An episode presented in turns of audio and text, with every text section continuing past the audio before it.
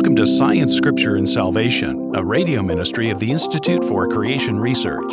In this program, we want to encourage you in your Christian faith by showing how scientific evidence supports the Bible, particularly the Genesis account. The book of Genesis lays the foundation for all matters addressed in the rest of the Bible the nature of God, His sovereignty in creation, man's purpose, sin, marriage, family, and why we need a Savior are all introduced and explained in Genesis. When we see that the first and most foundational book of the Bible can be trusted in all matters, including science, it builds confidence in the rest of the inspired Word all the way to Revelation. Joining us on today's show is Dr. Henry Morris III, CEO of the Institute for Creation Research. Here's Dr. Morris. Going to be talking about the conflict, or at least the apparent conflict, between what the Bible says and what science says. It seems to be a real issue these days. Way back when the Apostle Paul was writing to Timothy, said, You got to watch out, Timothy. There are a lot of, uh, the old King James talks about vain babblings and profane things. And then he uses the word in the Greek language pseudoscience or false knowledge. There is a way of understanding data that really can be twisting the things of Scripture. We want to try to get at the root of that over the next uh, few sessions together. May sound like something of a complex issue, but really it's not that bad. When Paul told Timothy you got to avoid these things, he was setting up a condition that may sound a little bit extreme. But, for instance, a scientist who uses the Big Bang to justify his difference between the clear text of Scripture is really no different than a sort of an ignorant peasant who sees the Virgin Mary appear in the dust of the road or the grease clinging to the wall. the logic is pretty much the same personal experience or belief substitutes or superimposes itself on the written words of God. Matter of fact, the peasant may well have a better excuse. They're usually ignorant and untaught. Rarely do they know what the written word says. God actually may be more forgiving of their zeal. But the Christian scholar, the one who's studied the Bible and takes pains to search the biblical text for those words which can be made to fit his vision of the truth, that person is in far more danger than the peasant. The world's way of looking at things really tries to exclude the idea of God from even our thinking process. What we want to attempt to do in these sessions together is to see the contrast between what is really information, data, facts, things that we can test and understand as true science would be, and that which distorts it. To be considered science, of course, a given piece of knowledge is supposed to have been tested and reproduced and even falsified, that is, understood well enough to know what would make it wrong. We think about these implications of the scientific method and the difference between faith and science really all the time without thinking too much about it. Faith, from the biblical perspective, is that which helps us understand the the very first act of God creating our reality. Science, from the biblical perspective, supports and verifies or confirms or affirms the text.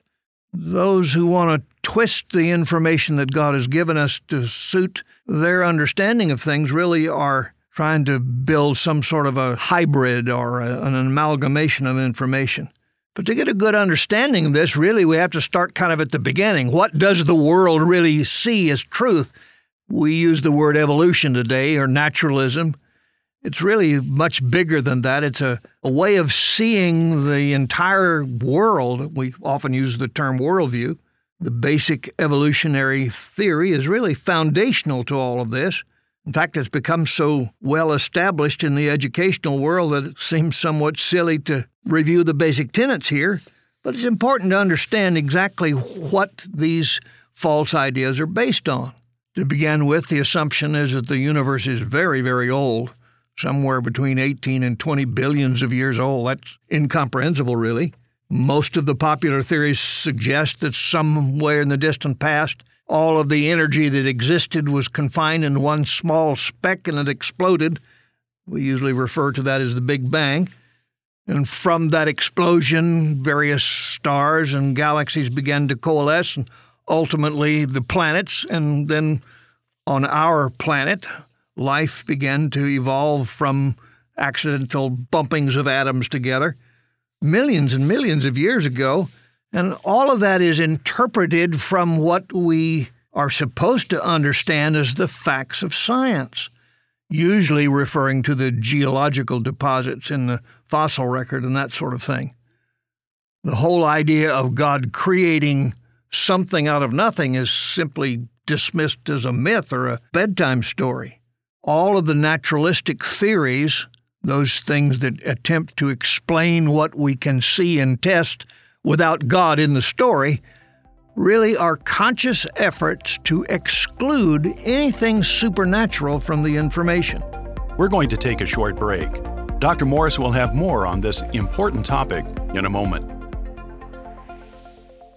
The design of the human body inspires awe and fascination, and for good reason.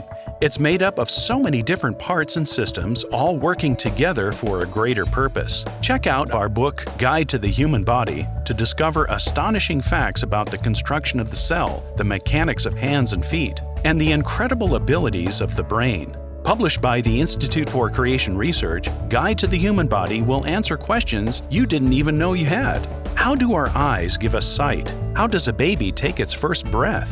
What happens to the human body in outer space? Guide to the Human Body's full color images and easy to read format shows our amazing design points to the ultimate designer, God.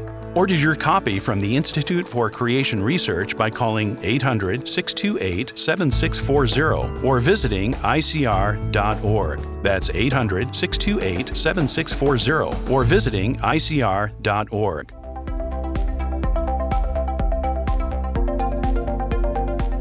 Welcome back to Science, Scripture, and Salvation, a radio ministry of the Institute for Creation Research. Here's Dr. Morris. Some of you will probably remember the 20th uh, century philosopher Dr. Francis Schaeffer. He wrote a number of very excellent books on understanding information. And as the humanist movement began to gather steam in the Western world, they developed what they called a manifesto, a, a statement of their beliefs. Dr. Schaeffer reacted to that and developed what became called a Christian manifesto and in it, he introduced some very important issues for us to understand. I'm quoting from that manifesto that was written back in the early 80s. Dr. Schaeffer said the basic problem of the Christians in this country, at least in the last 80 years or so, now remember that's back in the 1980s, in regard to society and government, is that they have seen things in bits and pieces instead of totals. They've very gradually become disturbed over permissiveness and pornography in the public schools, etc. But they fail to see that all of that has come about as a due to a shift in worldview. That is, through a fundamental change in the overall way people think and view the world and life as a whole.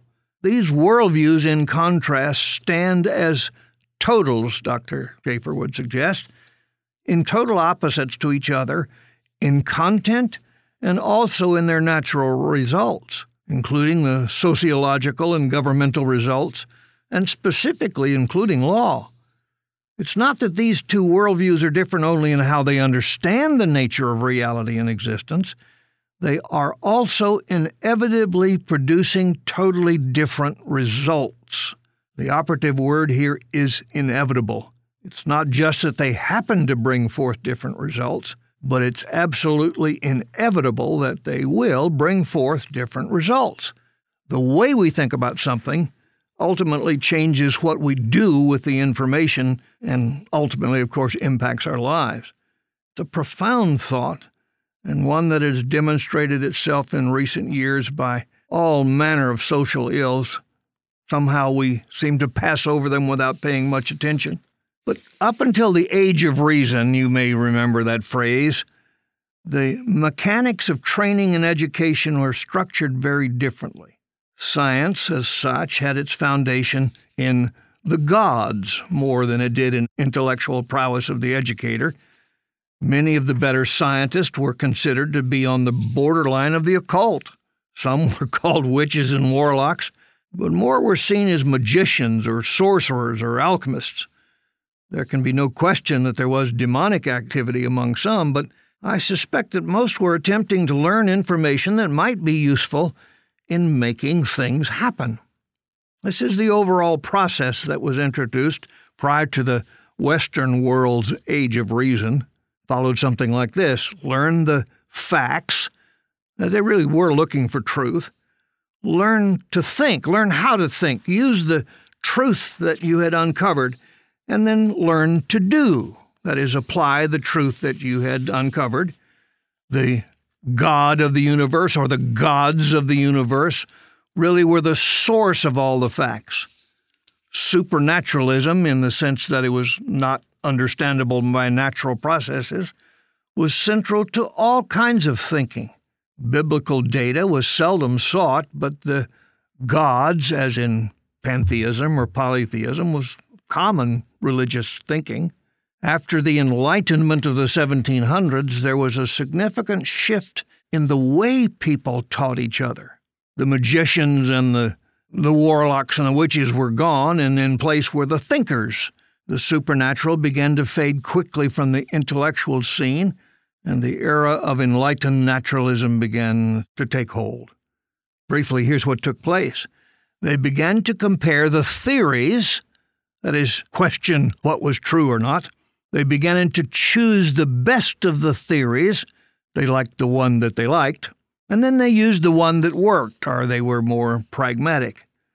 God and man were somehow equal sources of information.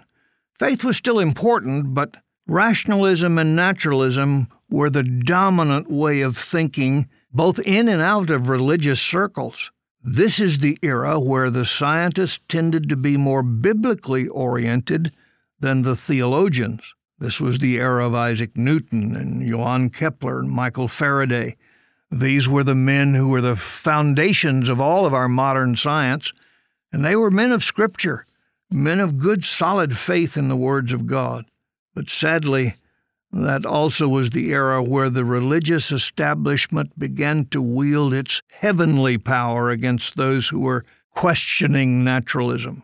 Origen became the thinker for mystical ideas. We soon learned that the supernatural really wasn't relevant at all. Thank you for joining us on Science, Scripture, and Salvation, a radio ministry of the Institute for Creation Research. That's all the time we have for our program today, but we would love to connect with you through our website at icr.org. For over 45 years, ICR has equipped believers with evidence of the Bible's accuracy and authority by showing how science supports the Genesis creation account. Our scientists research the evidence for creation and communicate their findings through books, articles, DVD series, and conferences. Please visit our website at icr.org for more information about about the latest scientific discoveries, to subscribe to our free magazine and devotional, and to locate our next creation conference at a venue near you. All of this and more at icr.org.